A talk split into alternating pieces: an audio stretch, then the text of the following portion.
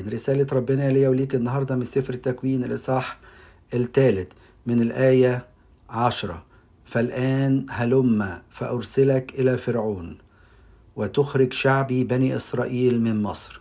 فقال موسى لله من أنا حتى أذهب إلى فرعون وحتى أخرج بني إسرائيل من مصر؟ فقال إني أكون معك.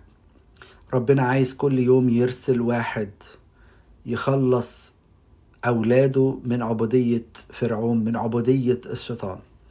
لكن كتير مننا بنعمل زي موسى نقول له مين أنا يا رب؟ حتى أذهب إلى فرعون. مين أنا يا رب عشان أخدم؟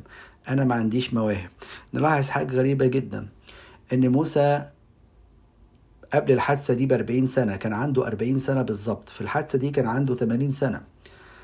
كان عنده قوة وقدر عايز يخلص الشعب بقوته هو. ساعتها قتل المصري ودفنه وافتكر إن هو يقدر يخلص الشعب بقوته.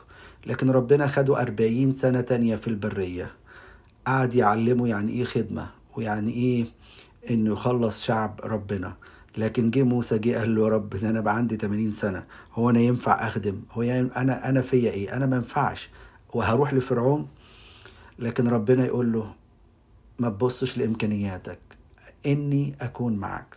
ودي رسالة لكل واحد فينا مش بس الخدام كل واحد فينا المفروض يبقى خادم في كرم ربنا يجيب ناس كتير ربنا. ما تقولش أنا ما عنديش موهبة ما تقولش أنا أخدم إزاي. طب أنا هخلص ده فرعون قوي الشيطان قوي هخلص أولاده إزاي؟ وأنا عارف أخلص نفسي ربنا بيقول لك أنا هكون معاك.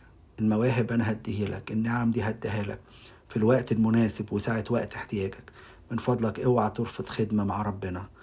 ربنا يدينا كلنا نخدم أولاده ونخلصهم من عبودية إبليس شفاعة من العذراء مريم آمين.